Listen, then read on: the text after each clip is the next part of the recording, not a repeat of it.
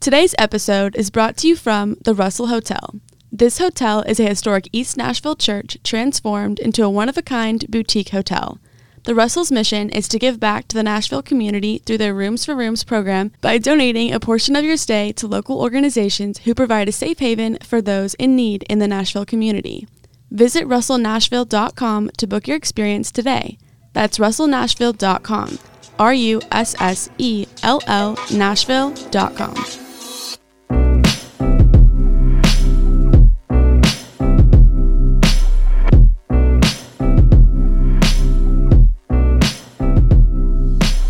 What's everybody?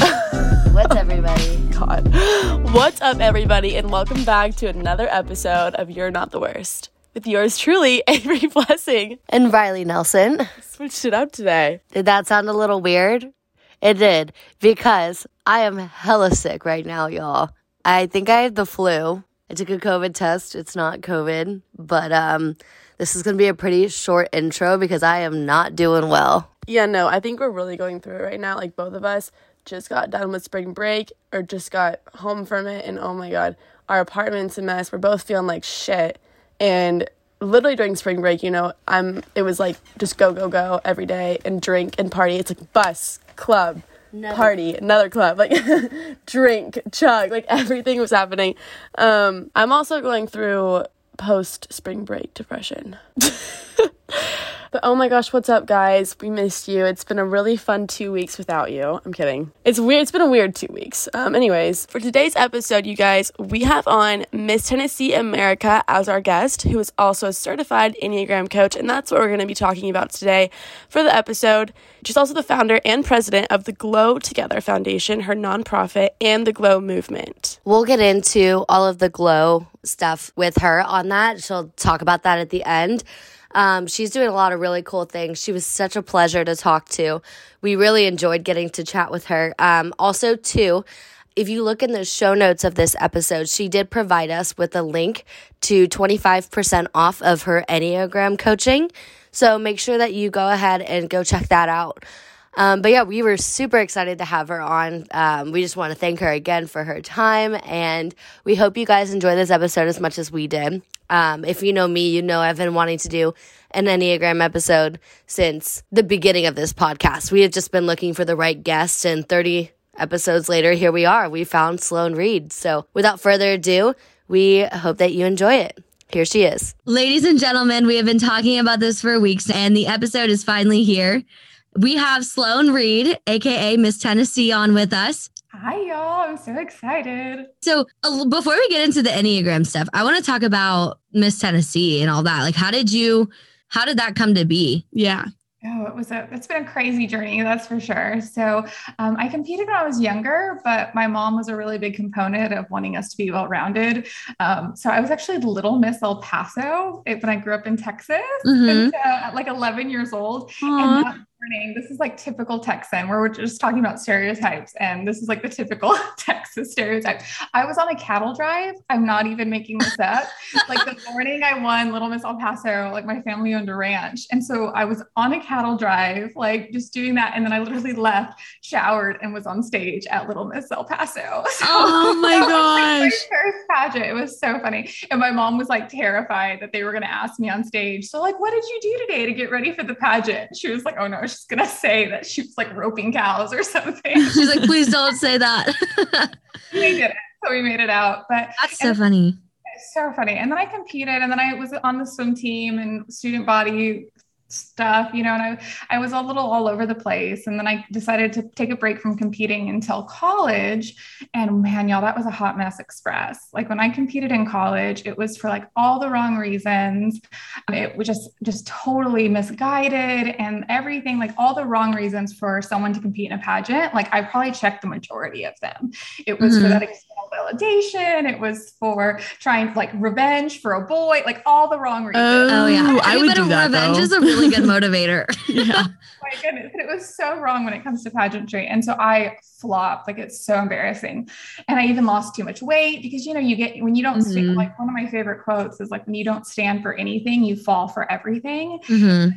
Fell for all the wrong opinions. And I thought, like I was itty bitty and I just thought I needed to lose more weight. So by the time I was on stage, it looked like I was wearing my mommy's dress. Like it just mm-hmm. swallowed me. And just, oh all the worst things. And so after that experience, I was like, y'all, I need to do some work on myself. And that kind of actually started like my self awareness journey and really, really getting to know myself and start to love myself.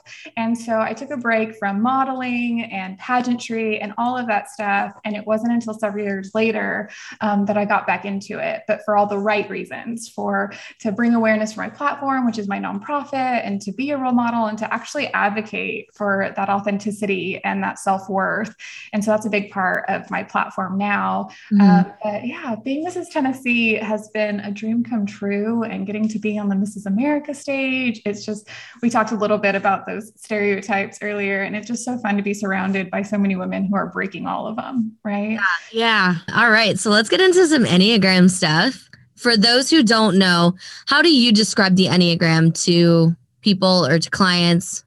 that don't know what it is yeah. a life changer. No, it is definitely an amazing tool and asset. Um, but I think it's often deemed as like a personality assessment. It's sometimes categorized with like a DISC assessment or Myers Briggs. Mm-hmm. Um, but why I love, and all of those are amazing. But why I specifically love the Enneagram is it focuses on the why behind the behavior. So a lot of those personality assessments focus on behavior only, um, mm-hmm. which is how you show up in the world, where the Enneagram is more why you show up. And so it's less about the behavior and more about the motives or the triggers or the irritants behind it. Mm-hmm. So when you focus on developing or healing that, it, that's when the behavior naturally changes and organically grows. So the Enneagram is kind of broken into nine types. And each type is broken up into a triad, if you will. So there's three types in each triad, and they focus on either the heart triad, the head triad, or the gut triad. And those usually share an irritant, and then those irritant kind of goes into motive, and then motive goes into behavior, right? Mm-hmm. Well, that is basically the foundation of everything. That's the foundation of goal setting. That's the foundation of conflict resolution, the foundation of relationships with other people and yourself, just self awareness and in general. So there's just a lot of pieces to it of what this fundamental knowledge can help you grow as a person. And me personally, there was a lot of times where I'd like leave a situation and then I'd be like, oh my gosh, why did I do that? That was so embarrassing. Right. or I do that every time I drink. I call it anxiety. I think I think that, I think like my generation calls it anxiety, but I get that every time I drink. funny. Anxiety. That's hilarious. But it's just like the reality of like we do a behavior and we're like, oh my gosh, why did I act that way? That's like, who is that person? Right. Mm-hmm. Yeah. That's happening yeah. to me a lot. And so it just comes to the fact like once I discovered the Enneagram and discovered my type and discovered the motives, I understand and I was able to evaluate the behavior and be like, oh, I got triggered in that way. Mm-hmm. And so time I got triggered, I was prepared and I didn't react the same way because I was had that self-awareness and more importantly, like that self-grace and self-love. So with my clients, it really depends on the client. So I have a lot of clients that come in just because they're curious and the Enneagram is trendy and they want to know their type. Mm-hmm. Um, the majority of my clients have a bigger goal in mind. So it's usually they're embarking on a new business opportunity or they're in a, I do a lot of couples coaching mm-hmm. or just lot of goal setting of like, hey, I just need clarity in my life. Like I have these, I know I'm itching to do something more and I just need clarity. And so that's a big part of how I work with my clients is we start with this foundation and then we get to kind of tailor it on how to use it based on what their needs and goals are. Yeah. Wow. Okay. That's that's why I fell in love with the Enneagram. It's like a very trendy thing, especially at Belmont for some yeah. reason. Like everybody walks around, they're like, "What's your Enneagram?" And I know. Like, I didn't even know what it was. I didn't, like, I freshman year, people asked me, and I was like, "What is that?" Literally, yeah. I was the same way. I was like, "What is this?" And I took it, and I like didn't understand, and so I was just like, "Okay, whatever." And then like I wouldn't say I would say like maybe like sophomore year is when I finally like dove into it and I figured out mine. And then I was like, whoa, like this explains why I do the things I do and why I act these ways. And like, you know, it's really helped me understand myself and like learn how to better myself based on like things that I don't like. Oh, that's so beautiful. Yeah. And it's it's about, I think for me, it's really understanding that we all have different triggers, right? So mm-hmm. we obviously have some bias, like every single one of us has some bias, but oftentimes our bias can be as simple as like the lens in which we see the world. Mm-hmm. And we make the assumption that everybody is looking at the world the same way.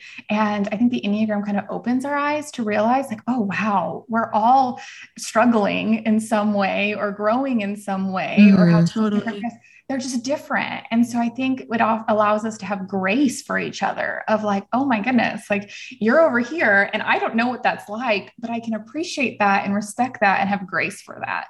And then, yeah.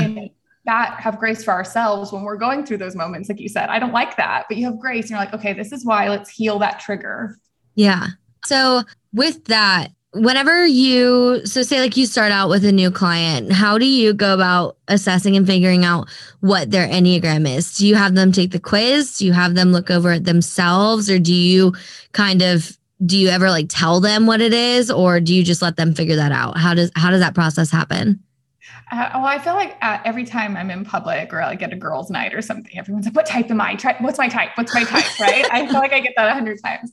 I, I, was gonna ask what you think our types are, uh, but at the end, after we've talked yeah, we a little get, bit. Yeah. oh yeah. Well, I am always careful about that because I think it's important to realize that I'd be judging behavior right? Yeah. And that's yeah. not fair because that's completely because that's completely against the why of the Enneagram and the purpose. we won't do that then. I was I, I, we won't do it. We'll probably honestly I'll probably spill it by the time we get to the different types. Yeah. so funny. So funny. But that's just it is it's like when I'm at those parties or in public or people find out I'm an Enneagram, so like, what's my type? And I'm like, I'm judging literally 30 seconds of behavior. Like that's not fair to you, right? That's purely my bias and my assumption. Mm-hmm. And so when I'm sitting down with a client, um, there's a lot of ways, whether it's with a client with me or in general, there's a lot of ways you can discover your type. I think the um, there's a lot of books you can read, um, but my favorite way is I'm I'm not a fan of online quizzes, especially like free quizzes. Yes. my favorite. Um, the biggest reason why is I've had, I've been numerous clients and like over 20 in the last year um, that have been mistyped by those. And they've yeah. been really like resistant to the Enneagram. They're like, it doesn't make sense. It's not this great tool. Oh, that I don't buy into that. And then they sit down with me and they're like, they were mistyped. And then it opens up a whole much, so much more clarity for them and so much peace. And they're like, oh, that makes so much more sense because that doesn't take into account a lot of different things. And so what I do through my process, so I always recommend hiring someone to guide you through the process. Mm-hmm. And I, mm-hmm. you said it perfectly when you were like, I, I knew my type kind of, but I didn't really dive into it and I didn't know what it meant. I think that happens so much. And you find, and I love that we're talking about stereotypes so much because there's so many stereotypes tied to the behavior of the Enneagram mm-hmm. are so false. Like they're, they're almost one of my biggest pet peeves when it comes to it. Cause I feel like people get caught up in the stereotype of the type opposed to the heart of the type. Yeah. So, oh, okay. I could see that. Mm-hmm. I, I, just feel like I've been lied to my whole life then. no, no. It, it, could be right. I mean, mine got me through and through because I'm the epitome of my type. Um, I yeah. touch up a lot of those stereotypes. Um, but I think with my clients, what I do is I have an accredited assessment and they take right. that in advance, but I don't trust that. I take that accredited foundation. I'm like, okay. And then I ask clarity. And my job as an Enneagram coach is to guide you through the process and mm-hmm. to see what fits and then prove those results. And if that's the case and i i we use a very very like intense accredited accredited assessment that i'm very very i don't agree in assessments until i found this assessment. So y'all know i've like beat poked every hole possible in this assessment and i've never had someone mistyped. Um, so that's really exciting. But then we i still even though that's the case i always clarify and do a mm-hmm. deeper dive in our first session right. to make sure because i know how vital it is to have the right type yeah. I think because I I was mistyped and the one that I was mistyped with, I find people are mistyped a lot. They like back and forth. I was too at first. okay, so the first time I took it, it said I was three, which I can kind of see it. But mm-hmm. I ended up taking it again. And here I go. Of course, I knew I was going to be like, um, but yeah, I'm an eight. And so I feel like a lot of my friends that are eights or threes, they always seem for some reason, those two kind of get a little bit uh, muddy, if you will, because I was reading things about it. I was like, yeah, that sounds like me. But then also, like, sometimes it doesn't. And so it took me a while to like figure out which one I was, but like I would always look on the Enneagram Institute and then read those keywords. And I always tell people like pick like two or three that sound like you and then read more about them and then kind of figure it out that way. I don't know if that's like a good way to do it or not, but I love that if you have a level of self-awareness. Um, so what I found with a lot of my clients is we we we're all guilty of it. We all want to see ourselves in a certain way, mm-hmm. right? Like we all we all assume that our natural instinct is to give always and self-sacrificing. We all want that, right? And that's yeah. the reality of all. Well, that's that. also the thing with the quiz is like yeah, you, you lie because you want to sound you want to want to put yeah yeah you sound like yeah. you do whatever sounds better than what's mm-hmm. probably true. That's another thing I was going to say. Yeah, there's a lot of bias in them, and so uh, what I, why I like the accredited assessment I use is a kind of it. It's really thorough and kind of reading in between the lines. And it's testing for so much more than just your type because we type in, we dive into instinct and then your tri type, which I'm super passionate about, and your stress levels and where you're most stressed. So, wh- how I use the Enneagram is much more extensively than what those mm-hmm. quizzes mm-hmm. can provide. And so that's why I like the accredited assessment. Yeah. Okay. So, what are wings exactly in the Enneagram? Because okay. what I've figured out is like, I'm a number and then my wing is like it's usually like the number that's like before it or after it, right? Mm-hmm. But my wing was like a number that was like five away from what I was. And I was like, what? Like I didn't know if that made sense or not. It doesn't. I love okay. those. Like, yeah. I can always tell if someone did one of those free quizzes because they're like, I'm an eight wing seven or eight wing five. And I'm like, I was about to say, yes. I, like, I am an eight wing seven. eight wing seven is possible, but it's just, it's, or like, I'm an eight wing one. And I'm like, that's really not possible. I've, I've heard people yeah. say that before and I just have to bite my tongue because I'm like, no, you're not. no, you're not. No, you're not. Because oftentimes people just like get one of those quizzes and they do their two highest numbers and assume that's their wing. Um, but it's actually just the two numbers on the both sides of yours. So if you're a one, as well, I've if you're a two, it's a one and a three are your wings. Um, if you're a nine, it gets a little tricky because you start at the beginning. So if you're a nine, it's an eight or a one are your wings. And you tend to have a dominant wing, but I think people often misunderstand that your wings are like your hands, where we both, we all have a dominant hand, whether it be our right or a left, we still use our other hand. So I think oftentimes yeah. oh, miss out on like developing their less dominant wing because their dominant wing is so prevalent and it really has such an influence. Yeah. Um, Oh my god! I've, I mean, I've always known that like you know your wings are there, but there's like a dominant one. But I'm I love that you just put that like into perspective. In, yeah, of yeah, they're like your hands. Absolutely, and they both come in like you use your left hand for things and you use your right hand for things, mm-hmm. right? Mm-hmm. And that's the same thing with your wings. They both have something to teach you, and they both have something to aid, and it's just another tool in your toolbox and situations. And so, I actually had a client recently where one of their wings, I've never seen it, was zero percent I've never had that before. Really? In the years that I've done this, I've never had someone have one of their wings be 0%.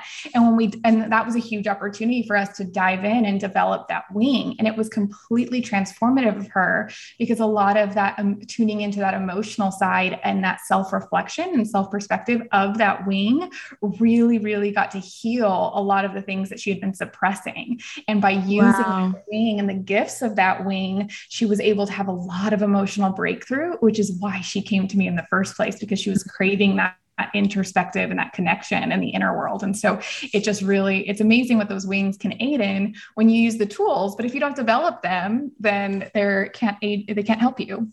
Yeah. Yeah. And then so also too with the Enneagram, I think like it gets really confusing for people because there's so many different aspects of it. There's like, you know, the number, but then there's wings and then there's healthy versus unhealthy and all of that. So can you explain healthy versus unhealthy in the wings or not the wings, sorry, in the Enneagram? Enneagram. Yeah, absolutely. And I think you touched on something really powerful there. And why I love what I do so much is because exactly there's so many ways that this tool can help you mm-hmm. uh, because of, you said your core type, right? That's the foundation and the root of who you are. And then you have these influences of the wings, but then you also have instincts that have a really, really big role on, especially on a behavior and how you show up. And then you have your tri type, and then you have all these other influences. Yeah.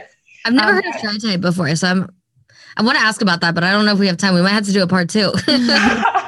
we can touch on it quickly, but I want to answer your question first about Yeah. the healthy and healthy because I think for me that was the biggest eye opener um, for me because if you've looked at an enneagram symbol, it has all those lines, right, that make it kind of look like a lotus flower connecting all the numbers. Mhm. And they are so important because those are your stress lines and your growth lines. And so, depending on what number you are, when you're triggered and under stress, you're going to retreat into the low side of one number. But when you're striving and you're healthy, you're going to tap into the high side of your growth line. Um, so, I'll use me as an example. I'll be vulnerable. I'm a three. I know, shocker. I, No I, I literally, whenever you said it, I was gonna ask if you were a three, and I was like, I don't want to like, you know, do that based on behaviors, but I can totally see it. Oh, I like I in all of my I'm in a lot of coaching groups and mentor groups, and we there's a lot of coaches that come together and they're like, we love Sloan because she hits like she's our ideal three. I'm like, yeah, you're welcome. you're welcome. But so to understand the core motivation of three, it's in the heart triad, Mhm. and the irritant of the heart triad is shame or justifying worth. Mhm. And the three types in that triad are the two, three, and four. Um, but they all try to justify their worth in different ways. So our two justifies it by being needed. I am worthy if I am needed, right? If I am needed, then I am worthy, right? The four does it by having a unique perspective. If I am special, if I can offer something unique, if I can be different, then I am worthy. Whereas the three does it by achievements. If I am doing, then I am worthy. If I am not doing, then I am unworthy. So it's all justifying their worth. And so as a three, I have a bad habit behavior, right? Of saying yes a lot. And Mhm. then, so I'm saying yes, yes, yes, because by saying yes means I'm achieving and therefore I am worthy.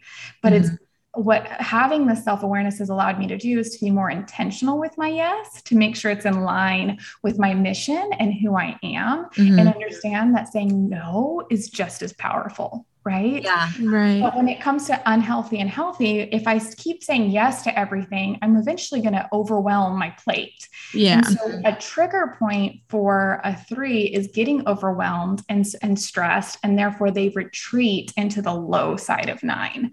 And there's a high side and a low side. So the low side of nine is going to be very withdrawn, very numbing, right? They're going to retreat. And that's like the opposite of a three, right? They're going to really, really withdraw, kind of push everything away, say no.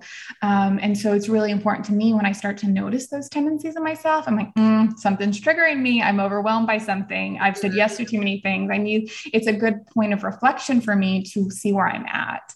Whereas on my high side, when I'm really, really doing well and I have that life balance and that I embrace who I am rather than what I do, I get to access the high side of six, which is that humility that says, hey, maybe not only do I have to not have to do it all, but maybe I can like help like delegate and say no. And it's that humility and the less ego that the six has that I can access, which actually opens me up to the high side of nine, which allows me to embrace that wholeness of the nine and that inner peace of feeling whole and worthy, ding, ding, ding, despite my achievements. Yeah. So that is like what the lines represent. And it's that journey and understanding that that allow you to really, really understand the healthy versus unhealthy. And I don't always love those words because even when I'm on my low side of nine, it doesn't mean that I'm unhealthy um, Right. or I'm like a toxic person. It just means like, hey, I have not been tuning in and having that self awareness to make sure I'm operating at an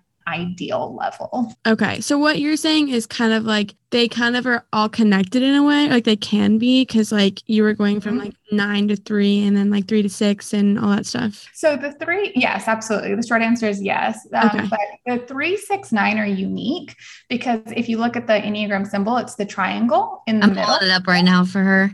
Yeah. I love it. Nice little- it's- And as we're talking about this, let me just make a little thing to the listeners. Go ahead and pull it up so you know what we're talking about. Or you Yeah. don't have to, but it, it helps. So like you oh, see I see what you're saying. So three goes to nine and it goes to six. Oh, okay. I So never that's what studied that part of the lines Enneagram. I get Yeah. it. Okay. Now I get it. You asked about the triad earlier, Yeah. the tri-type, excuse me. And the tri-type is to imply, for example, I'm a three in the heart triad, but that doesn't mean that I don't think and I don't act, right? Like the gut triad. And actually, my dominant um, triad is the action triad, which is of the gut.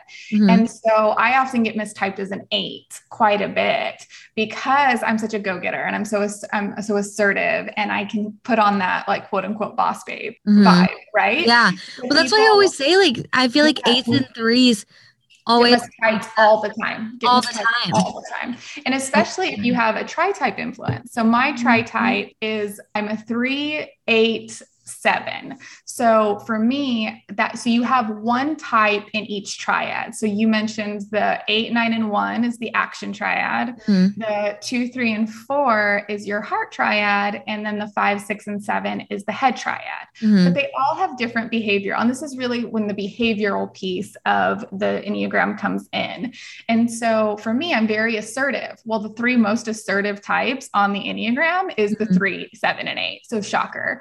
But Yeah. It's all about how you process. So an eight action style is going to be like, I have a goal, I'm going for it. The one action style is going to be like, okay, what are our steps? What's the right way to do this? One, two, three, like what are our process?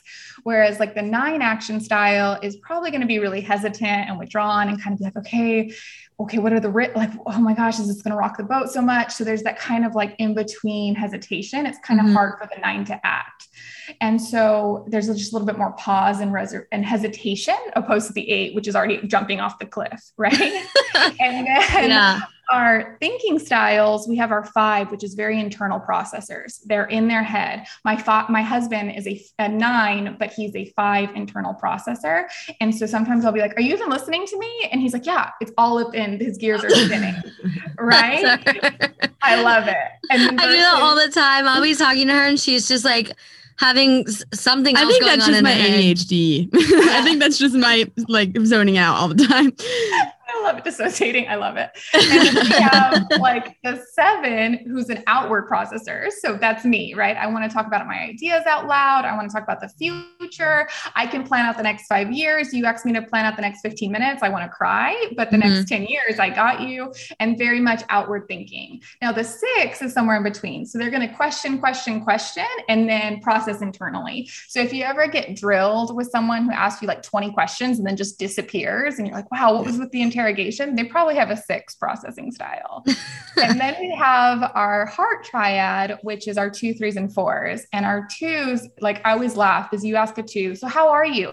And they're like, how are you? Like they don't even answer the question, right? Yeah. It's all about that outward love versus our fours, which is all the internal love. Like it's all about that. How are they feeling internally and introspective and like Mhm. the bigger meaning of life. Like those are very much the heart of our four, where our three is very disconnected from emotion. It's all about like what emotions get in the way. Like let's talk about efficiency here. Let's suppress our mesh- emotions so we can get the job done. And so it's really healthy for a three to kind of take a step back and be like, hey, people have feelings in this process. You have feelings, acknowledge them, right? Yeah. And so understanding a tri-type, you can kind of understand like how to approach someone. How do you how do you figure out what your tri type is? You do a typing session with me. No, I'm just kidding. Um, it's Okay, usually- girl. Okay. This one is probably your tri-type. I want to do one. I'm like, I'm sold. I'm sold.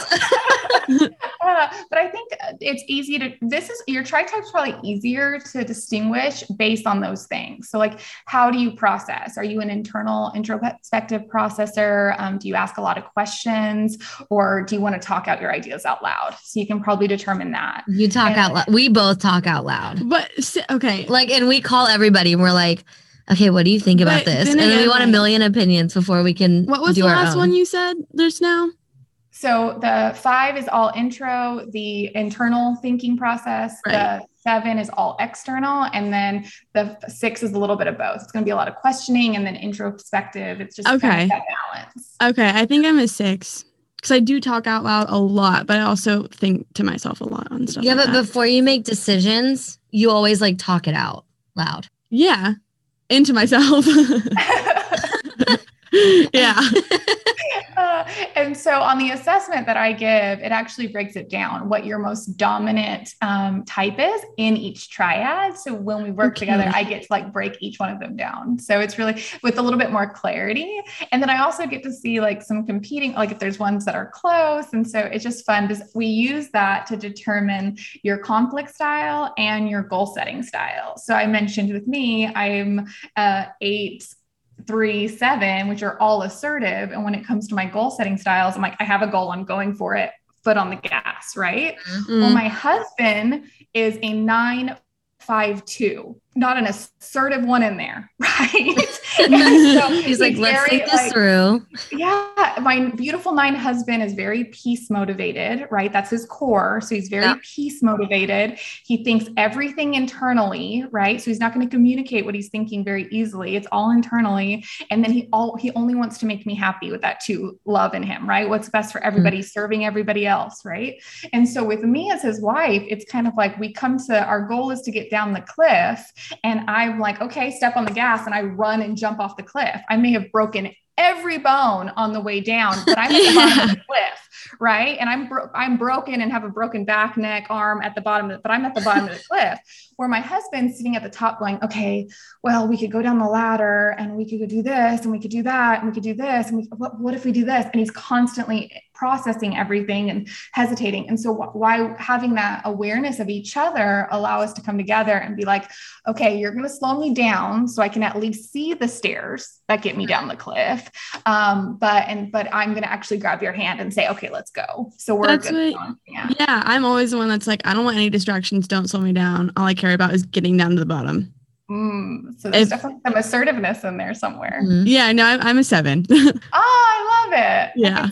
What What was your dominant wing? Do you know? Uh, I think it was a six. No, no, no. I think it was an eight. Actually. Yeah. Okay. Yeah, I don't. I, I think so. From the quiz online that apparently lies to you, but. it's not always a, I mean, sometimes it picks up on it, but yeah. I would say the majority they're wrong. I think my it pinged my husband as oftentimes it, it taps into your stress or depending uh-huh. on like if you have a lot of stress. So like my husband, for example, when he took one of those free assessments, he got a six and it was during under a really stressful season of his life. And he's a nine. And when a nine is under stress, they go to the low side of six. Oh, so it came yeah. okay. And then my little brother is another one. And I there's there's plenty more that I can give examples, but I know these two won't mind me sharing their results. Um, he's a seven and he got typed as a one because he was in a very stressful season of his life. And so he was hypercritical of himself and he was really, really hard. And so he got typed as a one, where in reality he is a seven through and through and through. so yeah. have that awareness as well. And having and that's why I am a big advocate of having someone guide you through it. I mean, that's why I love what I do is this is very, very vulnerable and it exposes some piece of ourselves that we always don't want to shine a light on or really even get to mm-hmm. know. And having someone to say like, Hey, yes, they, this is something that we can develop and work on, but you're not alone in the process is just really important. Yeah. Wow. Um, all right. So let's start going through the different types and, you know, the kind of their, core motivators and all of that fun stuff with it. Um, so we'll just start at one because that seems like a good place to start. Yeah. Unless there's a better one that you think. Yeah, actually, let's we can start with one, but group it in a little bit of a backward order. So what if we start right. with eight, nine, and one? Um, okay. Yeah. Yeah. Yeah. Go they're all by the, the gut people.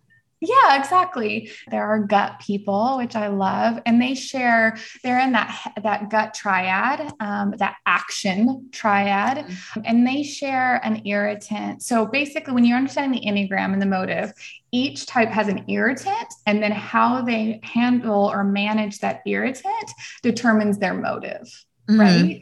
And so with our eight, nine, and one, they share an irritant of anger right? And so it's kind of like their mm-hmm. gut little thing that they're trying to manage. And that's very important to realize that that doesn't mean that our twos through sevens don't experience anger because we definitely do. Mm-hmm. it's just not our core irritant that determines our motive and our trigger right? Yeah. So our eights nines and ones manage that anger in three completely different ways. So our eight just kind of owns it right? Like you can get into a heated discussion with an eight and you walk away with it if you're not an eight, you're like, oh my God, that was so intense. And our eights were like, that was amazing. Right. I loved it. You Like, just called her out. yes, because eights love it. They're like, you got them fired up. That means they were passionate about something because they just kind of own it, right? They kind of see anger as passion and fire, mm. right? yeah. sounds kind of toxic. It's not, it, yes, let me put it this way. There are, I mean, every type has if it's like unhealthy. Right. Exactly. Yeah. If you're doing it to be a power trip and to use it for manipulation and or in a lustful way, then absolutely it can be toxic. But in reality, it, it can also be viewed as passionate. Mhm. And when you understand why that's the case, is because, and we'll get into the so the why of and the core motivator of our beautiful eights is um, they're afraid to be vulnerable and they seek control. Yeah. Right. and so so it's about when you understand that eights are actually fierce protectors and they're just they use it to protect especially the people that they love. Um it's you kind of respect them a lot more. And when you see that overprotectiveness and that control is from a place of just they don't want anyone to be exposed or to feel vulnerable. And so they're fiercely protective of that. You kind of have a whole understanding of why they get angry. And usually a lot of the time they get angry when someone the underdog is getting attacked right that's the Mm. quickest way to get them Yeah. anger is if you're poking at their vulnerability It's down to a T. For at least just specifically for me, I'm just like, whoa.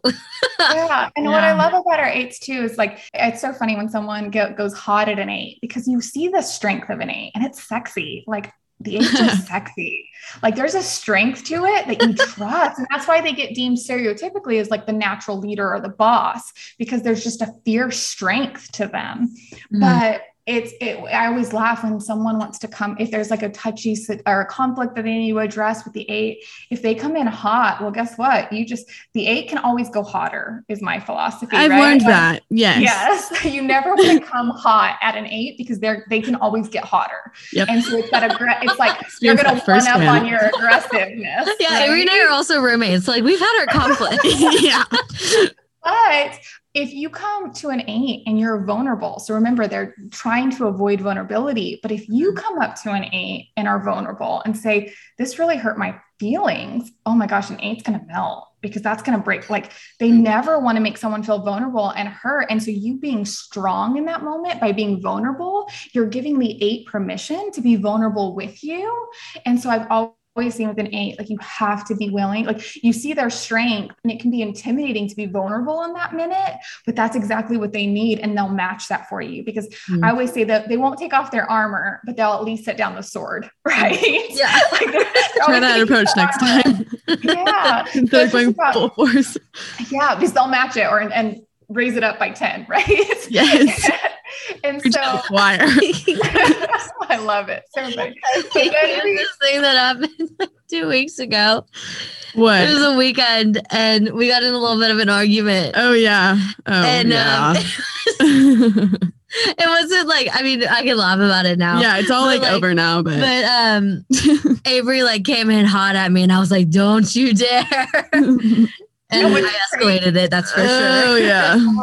And what's crazy is the eight will totally like could totally agree with your point, but because they felt disrespected by you coming in hot, uh-uh, Yes. it doesn't matter if they think you're right. Yes, exactly. you literally just hit it spot on. Mm-mm. They're like, Oh uh-uh, my god. respected me because it's a it's a control. Like the eights want to be in control, not because they're controlling. It can feel that way, but it's because they want to protect you. And if they can control everything, they can protect themselves and the people they care about and avoid being vulnerable. So gotta love our eights. Our eights are sexy when they're healthy, but when they're not, it can be intense. Oh, I, I know some unhealthy eights and Mhm. Yeah. they're not people I want to keep in my life. no, until they have that level of self awareness. And I always Yeah. believe that every type is toxic if they don't have a level of self awareness, like Yeah. every single type. And so, speaking of the other ones, our ones, which was your first question, our ones try to manage that anger by doing the right thing. So they overcompensate for their anger. Mhm. So they always try to do the right thing. And so, like, paralyzingly so. They get their stereotype name is like perfectionist. When in reality it's not it's so much deeper than that. It's about if they can always do the right thing. And they very very much are like have high moral fiber because they want to make sure that it's always right. They are very very can come across very critical.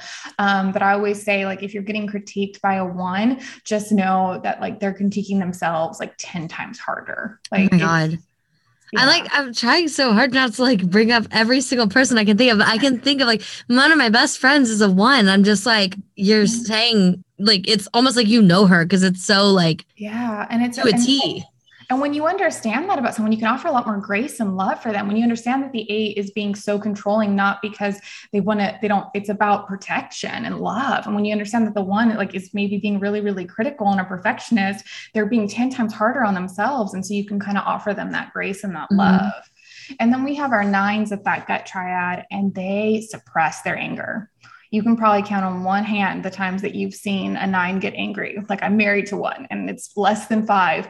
But man, when it happens, everybody take cover. Oh my goodness, it's terrifying because their main motivation in order to manage the anger is to always maintain the peace. Mm-hmm. That is their core motivation. Suppress. So they often suppress their own needs and they often suppress their own desires and their own goals and their own like they suppress everything because it's all about peace and peace is of utmost importance above all else.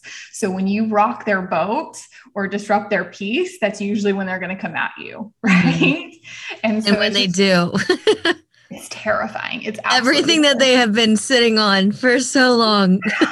yeah, it's like a volcano and that has been like asleep for like a hundred years and or dormant for a hundred years. And it's just mm-hmm. it's almost like, oh my gosh, what are the, and it's jarring for a lot of us because we're so used to them being that peace, that mediator, that compassionate, that peace. And so when they do blow up, it's like, whoa, okay, this is jarring. Like right? I really messed up because like yes, oh my gosh, yes, I realize it. Mm-hmm. Yeah, I've seen my husband get upset one time and it was disrupting our peace. It was someone um, crossed a line with my myself and my husband and my son, and you better believe that. that 9 mm-hmm. got real angry. He used that eight, eight wing real quick. Oh yeah, and you're like, whoa. whoa. Uh, it's usually there's that so what's that trendy tiktok where it's like talk to me i talk back. Yeah um, yeah. i'm that one and i was like oh switch. Like you're like you got it. I'm gonna i'm gonna stand back and i'm just gonna spectate. Oh yeah so funny. But as we move to our heart triad with our twos threes and fours i kind of touched on them already with their core irritant being shame. Mm. and oh my gosh we can shame ourselves to death. It's painfully so. And so it's about justifying our worth and i touched on the two justifies its worth by being needed if they're your ideal person then they are worthy of love right? So if they are needed, they are worthy of love. Um, the Three does it by doing and achieving. If I am achieving, if I am winning, then I am worthy.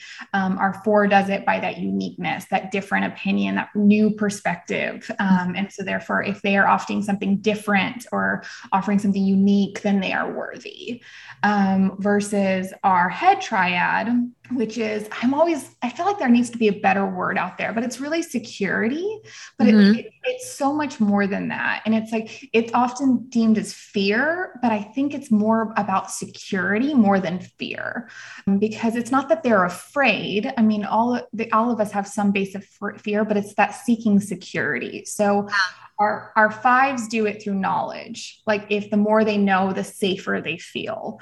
Mm. Um, our sixes do it through like questioning and testing. The more support they feel, the safer they feel. And our sevens, their greatest fear is being trapped. And so if they get trapped in a negative emotion, tra- especially negative emotions, so they're constantly seeking experiences to mm-hmm. escape those negative feelings to be happy. So they yeah. each do it in different ways to to manage fear. Um, but I always laugh. They're like the fives and the sevens are in the same triad. And it's like, absolutely. They just have different fears and thus are seeking security in different ways. Mm-hmm. Yeah. I always like the sevens. I know it's like, like me. Yeah. like we'll just be sitting there and she's like, it's, it's 12 o'clock at night. She's like, let's go to Sonic. I'm like, I'm in bed. What are you talking about? I mean, no. So fun. I think trapped is such a great word for that. I mean, I think I've grown into like a person that I have no fear if I'm like in like a unhealthy or low state, but I do what I can to avoid getting in that state. I think you're like right about that. I hate being trapped. I think, and it's just trapped in a negative emotion. Like they, Yeah. they can, they can, they're not gonna. I think grief is always a challenge for our sevens. Um, they, they're known as our brilliant escape artist, right? And not in the fact that they'll try to escape those emotions and getting stuck in those negative emotions through experiences. Um, my brother is like an ideal seven, and so he is an adrenaline junkie. Like Yes. you get him to process his emotions, he'll be like, "Cool, I'm gonna go jump out of a plane now." you know, getting him to sit through therapy is like we finally made an agreement. Like, okay, you sit through therapy, then you get to go race around a track at 100 miles per hour, right? You just need something to like release that because that's Yeah. that's absolutely like their biggest nightmare is getting trapped because remember we talked about that stress point. When our seven is under stress they go to one and they get in this vicious cycle of the low side of one of being so critical. And like i almost i'm almost a believer that when we go to the low side of ourselves it's worse than that number in the low side. So you touched on the two going to eight I think a two going, so a two wants to be needed, right? Mm. Well, the fastest way to trigger a two is to not appreciate them. Mhm. If they feel unappreciative, they're going to go to the low side of eight real quick, and you better watch out. And an unhealthy two and eight um, is worse than any eight I've ever seen in that position because it's the ultimate low side because they've been pushed to that. Yeah. And so for a seven getting pushed to one, they are way more critical than even a one is. And it can be and Oh. stuck there in being so critical of themselves. It can be really, really it almost then they get desperate on how for a way out and so in, it's important to like be able to have that awareness and to like you said to manage that in a healthy way of saying like okay these emotions are valid they're okay but they mm-hmm. don't define me Right. and not of me they're just it's a part of me and they're trying to tell me something not dictate who i am yeah, Yeah. I've been I've been like really good about like sitting in my emotions and like thinking through them and feeling through them. I guess because like like you said, like your brother talks about his emotions and like wants to go jump out of off a plane. like I feel like I'm the same, but I feel like I'm not uncomfortable with talking about them. I feel like I was in the beginning Yeah. for sure. My But brother my brother talked about therapy as he's like okay so i have this box and i've put all of these trauma and all of these negative experiences and all these negative emotions and i put it in a box and i locked the box and i shoved the box way down in there and then therapy is like hey let's shake this box up right Yeah. Yeah. and it's important to realize that like, like that box is oozing, right? It's oozing toxicities and it's actually poisoning you um, because you're letting it sit there. And so having that self awareness and really, really embrace letting the emotions out so they can actually get out of you is extremely vital for all of our for all of us, but especially our sevens. Yeah. I don't know that I've ever been like an unhealthy eight. Like I think I've been a little bit more like on the neutral, maybe slightly over to unhealthy, but I think doing therapy helped me so much because like like you said, I struggle with vulnerability. I mean, it's weird because I'm an open book and I completely overshare every aspect of my life. but then there's things that like I do not share with anybody. And those are like the deepest, darkest, you know, like, and that like my friends have only seen that like a handful of times. And like I've only told them those things later on. And that was after years of friendship. I mentioned this earlier. Like, I don't love the term healthy and unhealthy, right? Because I think we need these different, we need these lines because they tell us something, right? And so an A is often teased that, like, when you're under stress and your unhealthy state is the low side of five, which is that withdrawal and the pushing people away. Um, like, an eight's really known to say, like, you're dead to me, right? like, just cut people off. They're like the first to block, right? Unfriend and block. Like, that's our eights, right? They're really, really quick. but- With every ex I've ever had, I've blocked them all. And it's not out of spite, it's not out of anger. It's because I know if they still follow me, I'm going to be posting on my story just for them to see it. And I'm going to be like, are they watching? Are they doing this? Are they, you know, I block them. So I don't even have to worry about that. I cut the communication. I don't want to hear back from them. You're an ex for a reason. you're What? dead to me it's done and so also like with that though, so it's having that awareness of like an a can be teased, like, oh, you go to that cut people off place to seek revenge. So a lot of eights are like, oh, it's it's from a place of plotting revenge. When in reality, what the most common thing I see with my eight is exactly that. It's that, hey, that internal reflection, like you hurt me, so I need to reestablish boundaries, right? Mhm. I need new boundaries in place so I don't respond in a way that is toxic, right? Yeah. So you're not posting in that way. And it has very little to do with the other person. Like for a three, when I would draw to a nine, it's probably because I'm exhausted and I need to rest because mm-hmm. I've pushed myself by saying yes so much. I think You I, something you wanted to say. Yeah, I think I'm a two. I don't know. I keep like hearing what you're saying and going back and forth because I got I got uh, I took the quiz online and then I like freshman year and then I got labeled a two and then a mm-hmm. year later and then I got a seven and then I've always been a seven since. But I just there's just things that like there key there's key things that you're saying that make me think I'm a 2 I don't mm-hmm. know.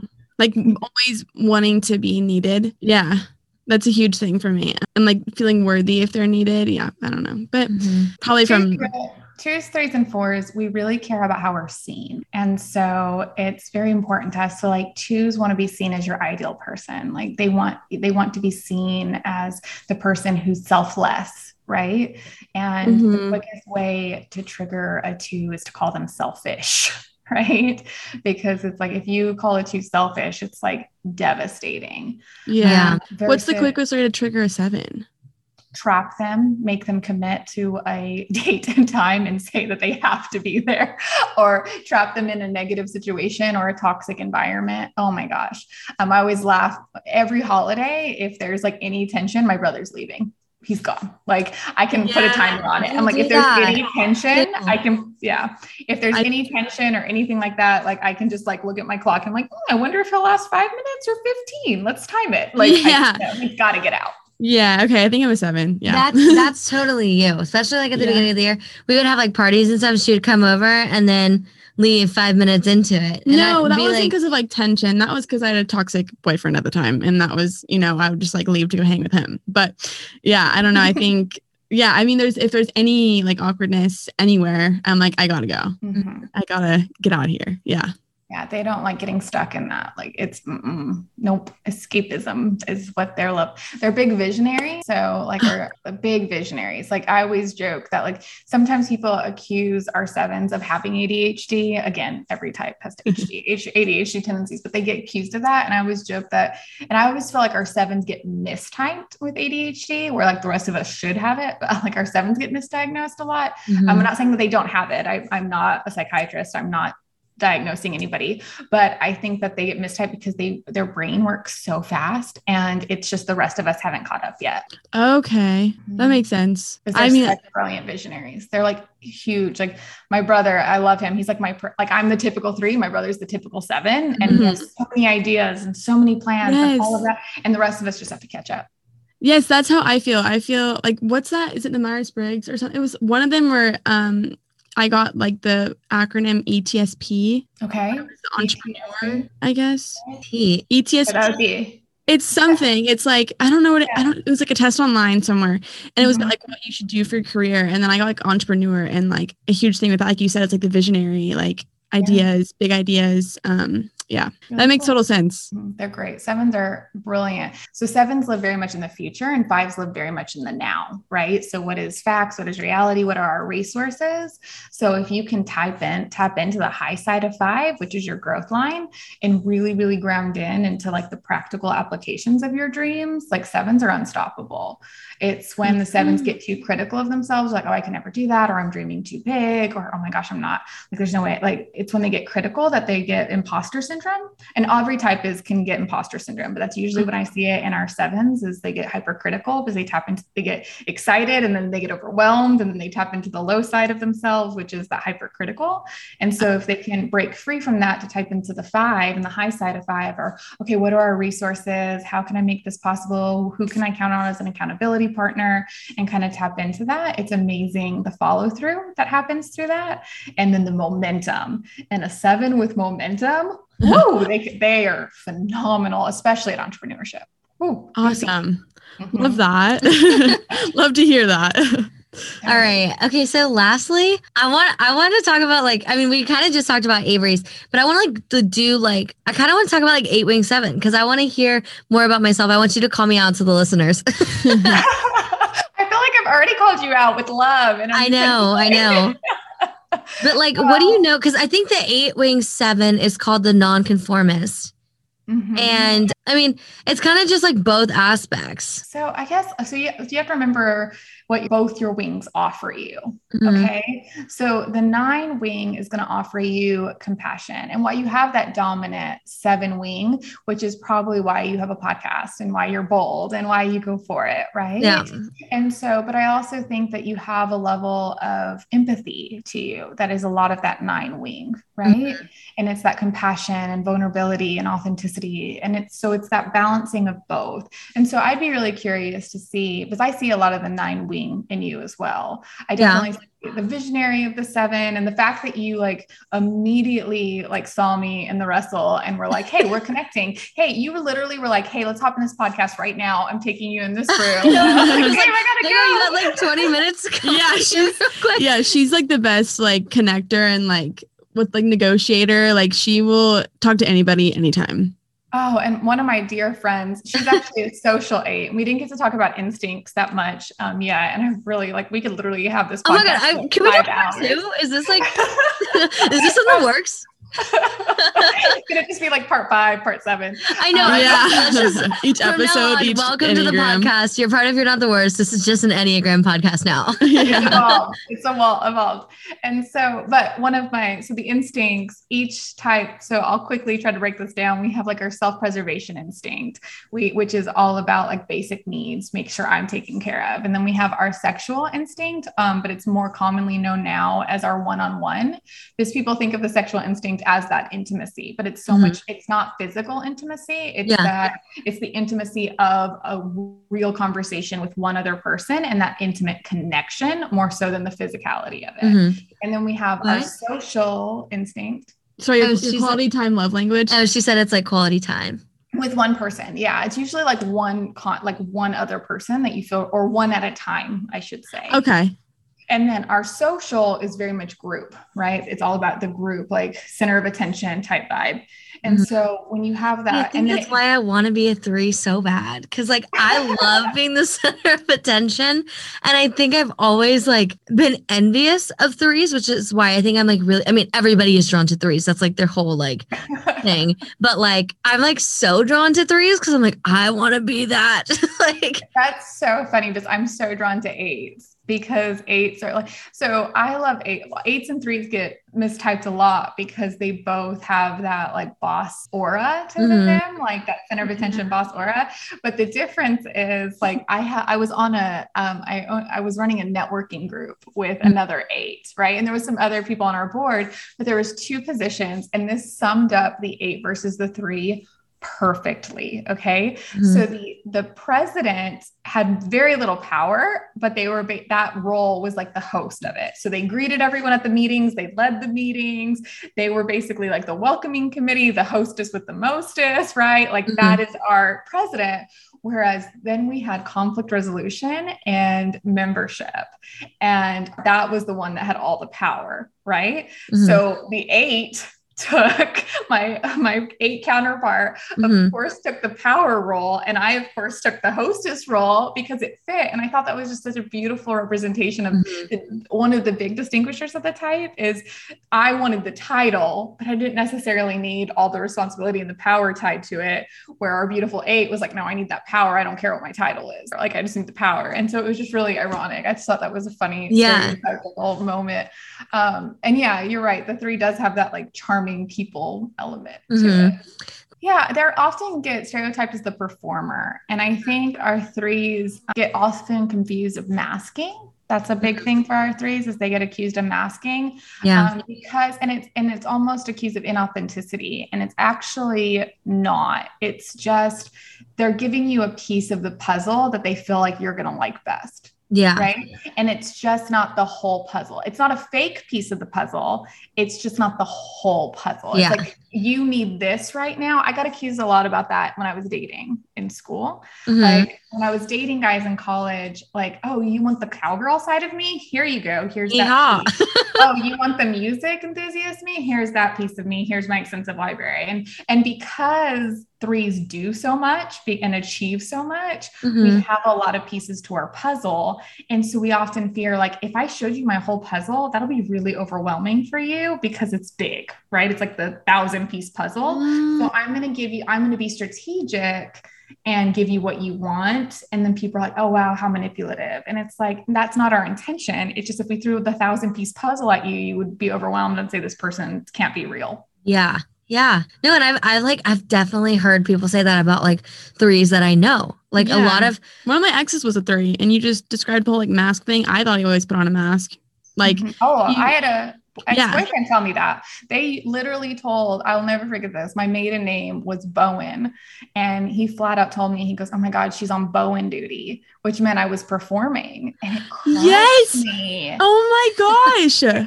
crushed me. And it was like, it's no, I was just, that was the version that they needed of me. And it was like, just be you. And I was like, what does that even mean? And then this self self awareness journey happened. I was like, yes. oh, That's what I literally felt the exact same with my ex boyfriend. He would always just like put on this like face in front of people.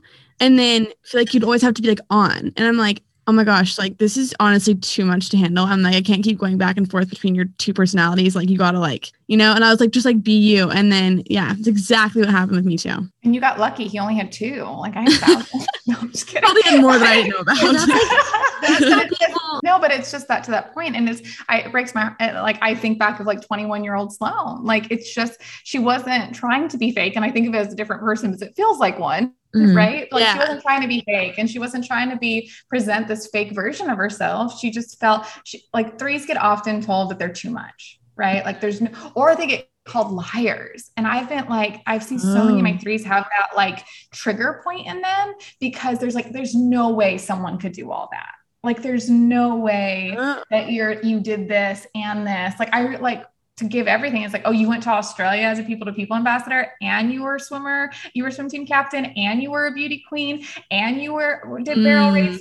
Like I don't believe you. That's not- jealousy. That's jealousy. but it's, it's not even that. It's just it's un, like because we do so much, people Right. like, that can't be real, and so we kind of am like, okay, well, let's tailor this into like what pieces do you want, and we'll just simplify this process, right? And Yeah. I feel like I have parts of that in me at times though too.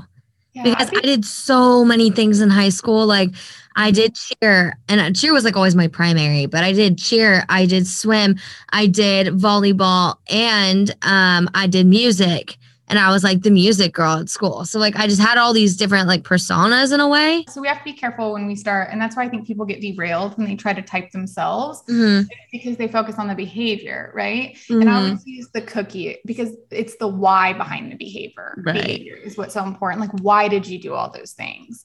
And so our, I always like the cookie example is like one of my favorite go-to examples. It's just like, okay, a one, two, three, and four are going to all make you cookies, but they're going to do it for four completely different reasons. The one's going to make you cookies because it's the right thing to do. The two's going to make you cookies because they want to be your ideal person and they want to make you feel comforted and loved. The threes are going to make you the best cookies you've ever had. And our fours are going to make you the most unique experience of a cookie, right? They all made you cookies. So if you're judging that behavior, you'd be like, oh, that was really supportive and giving. They must be a two. And it's like, no, that's it. Why did they do it? And so Mhm. people often get caught up in the behavior and don't understand the why is the key point of understanding the Enneagram and your type. Yeah. Oh my god. I could. T- I literally. I could talk about forever. I, I, know. I really could talk about this with you forever. Ugh. I'm so down to do a part two if you are. Absolutely. anytime, anytime. like a few months we like revisit and like really unpack it even Yeah. further um but that being said we want to respect your time so we're gonna go ahead and jump into shitty things shitty things is a segment that we do where you say something bad that you did or you can say something that someone has done to you so you can like tell a story you can i don't know like you can it can whatever be anything. yeah Yeah. it can be anything that you want and then also if you want to you can talk about what you learned from it and how you grew whatever Right. pretty chill. Yeah. You want me to start?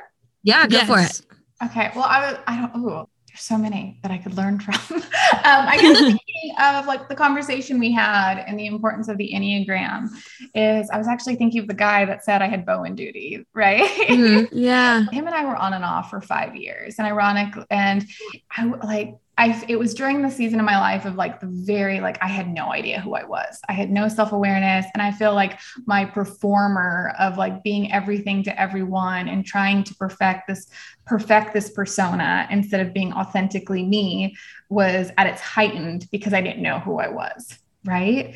And because I didn't know who I was, it's, it comes back to that quote I said earlier like, when you don't stand for anything, you fall for everything. Mhm. And I fell for a lot of his BS. Right. Yeah. And um, I think a big part of it was I felt like we dated officially for a year and then we broke up and we just had this toxic on and on relationship for Mhm. years after. And I didn't realize it at the time, but I was like his dirty little secret and I had no idea. So this Oh. guy is like calling me all the time and literally like we lived in different cities and he was like driving to my city to see me. Uh. Um, he went out of town um, to see his family and asked me to watch his dog. Like we like oh. very, very like I thought we were friends that definitely had more, right? Mhm. But in reality, like come to find out years later, like this is like a decade later, I was actually like a joke with all his friends. And That's so so from- disheartening. Oh, but from our perspective, it's like, oh, we're on and off. It's just not working. It's not the right Yeah. time. He's focusing on him. I'm focusing on me. And yes, it's toxic. And then all of his friends are looking at me like, wow, she's so psycho. Like, oh my gosh, who is this girl? And a key indicator for me, I'll never forget this, is I went to a wedding. So we had a mutual friend and they were getting married, right? So we had mutual friends, we were going to wedding. And I'm at the wedding and he's ignoring me. And you just know when there's like this Mm. weird tension and you're like, okay, like literally, you like you stayed at my house last week. Like, why are you like Yeah. Something's Yeah. off, right? Yeah. And, then, and his parents were there, and it was like the Southern bless your heart, like, oh, sweetie. And I looked at my best friend, and my best friend went with me, and I'm looking at her and I'm going, the vibe's off here. And thank goodness she was with me. She's like, Sloan, like, is it really like, what is y'all's relationship? And I go, well, we don't uh-huh. have one, but it's not this. Like, I'm not some lost little puppy, like this little Yeah. girl that's like obsessed with him. But that's how he made me seem to his parents, I hate that. friends.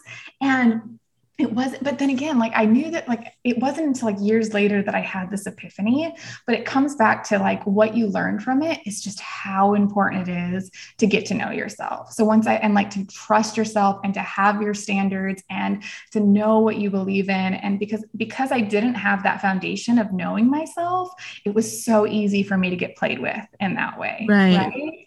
And so I'll never forget. So I leave Texas and I'm like, revelation, right? Like I'm getting to know myself. This is a that was the revenge boy of why I competed in pageants. Yeah. Remember? Like, Okay. You're like, Like, I um, have to prove it to him now. right? Well, it was so much more than that. It was just like I almost had to prove it to myself, like I wasn't this toy. You know what Yeah. I mean? Like, was just like it was so much more. And so thank goodness, like I that was the wrong way to approach it. And then after that experience, I started to pursue the long way, discovered the Enneagram along with some other self-awareness tools, and just really started to get to know, like, and trust myself. And therefore I started to love myself.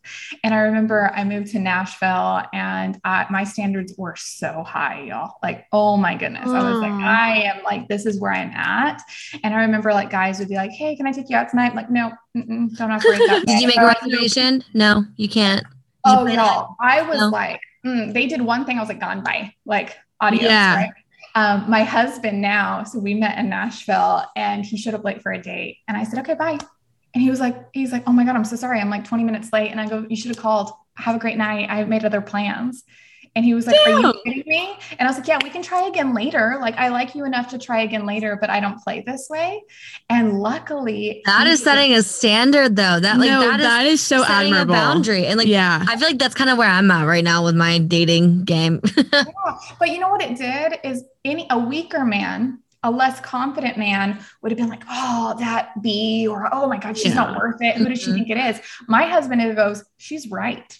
She's absolutely right. I should have called. I should have had more respect for myself and had more respect for her to at least say, Hey, I'm stuck in traffic or I got held up at work. Yeah. And so I bet because he's such a confident man, he was like, all right, I'll do better and I'll, I'll step up. And he did every step of the way he just constantly stepped up and because his now standards were like he met a woman that helped him to a standard he started holding me to a standard so you better believe And you're like, wait a second, this is not how that works. oh no i loved it Oh, I yeah? absolutely loved it because we make each other better Yeah. It's from a place of respect for ourselves and respect for one another that i've never had in a relationship Mhm. because it starts with me, right? I never had that respect with the toxic boy. And he's not even toxic. That's not fair to say. He had his own baggage and his own drama, his own insecurities, because nobody treats another human being like that if they're not really, really struggling. Mhm. Um, so I honor the younger 20 version, 20 young 20 year old version of him. And I hope he's grown since then. But like, it's just about we, neither one of us loved ourselves. So how could we ever love each other? Yeah. So when I met my husband, it was like, oh my gosh, like I love me enough that these are my standards. And he goes, okay, I love me enough. These are my standards. Let's let's step up Yeah. for each other. Mm. Um, Avery, do you have a shitty thing or do you want to edit it in later? Can I edit it in later? I can't think Yeah. of one right now. I don't. I know because we're, think we're one gonna have to record an intro and an outro later on because the episode's coming out so far in advance. So we just Mhm. finished up uh season one of You're Not the Worst. So we did 30 episodes and then we just did a season one recap.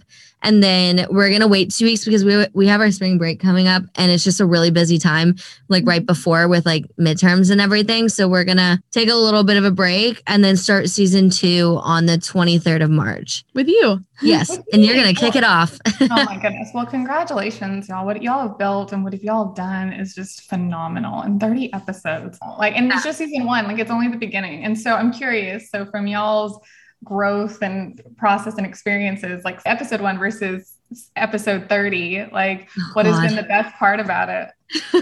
Avery and I tried to listen to episode one the other day and we were like, Uh, oh my God.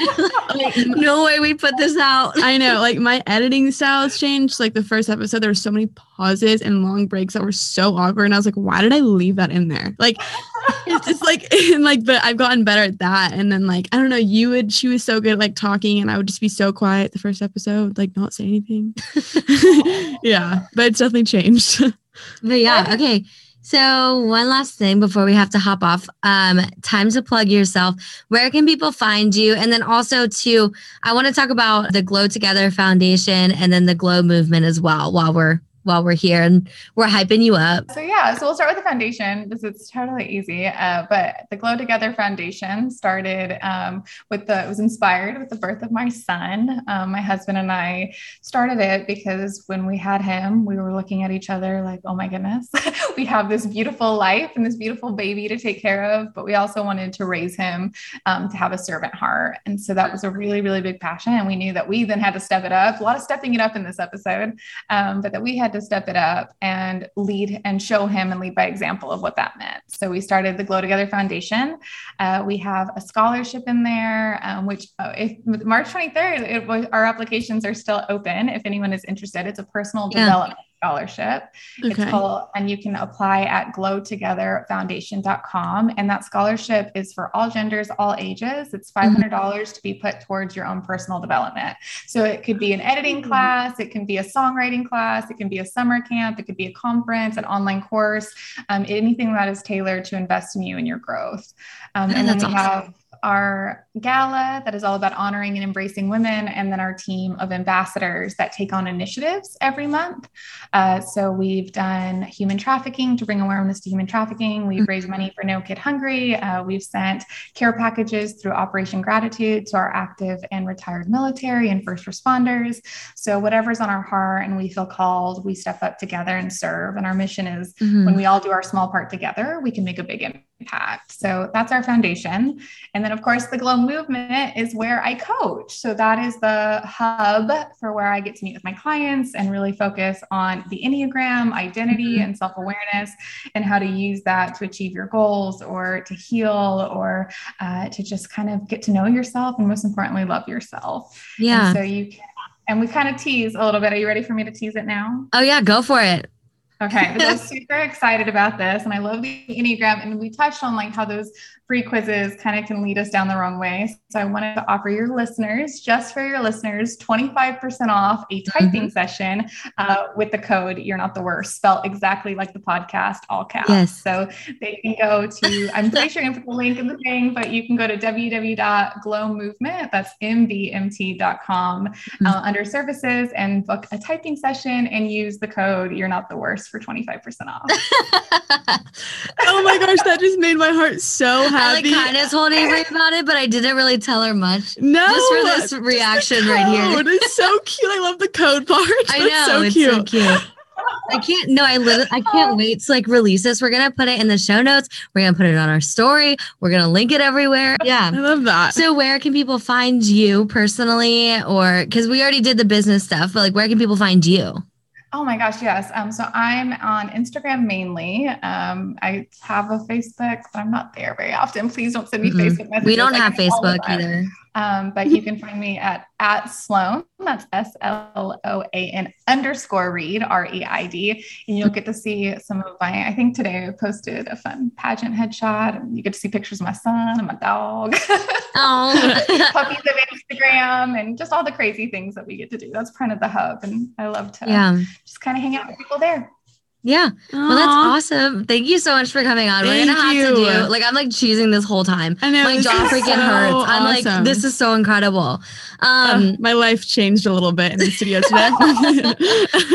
Avery and I always leave with a lot more knowledge. Yeah. um, well, 30 episodes. I can imagine y'all are gonna be so well rounded and just so um, yeah, learned a lot.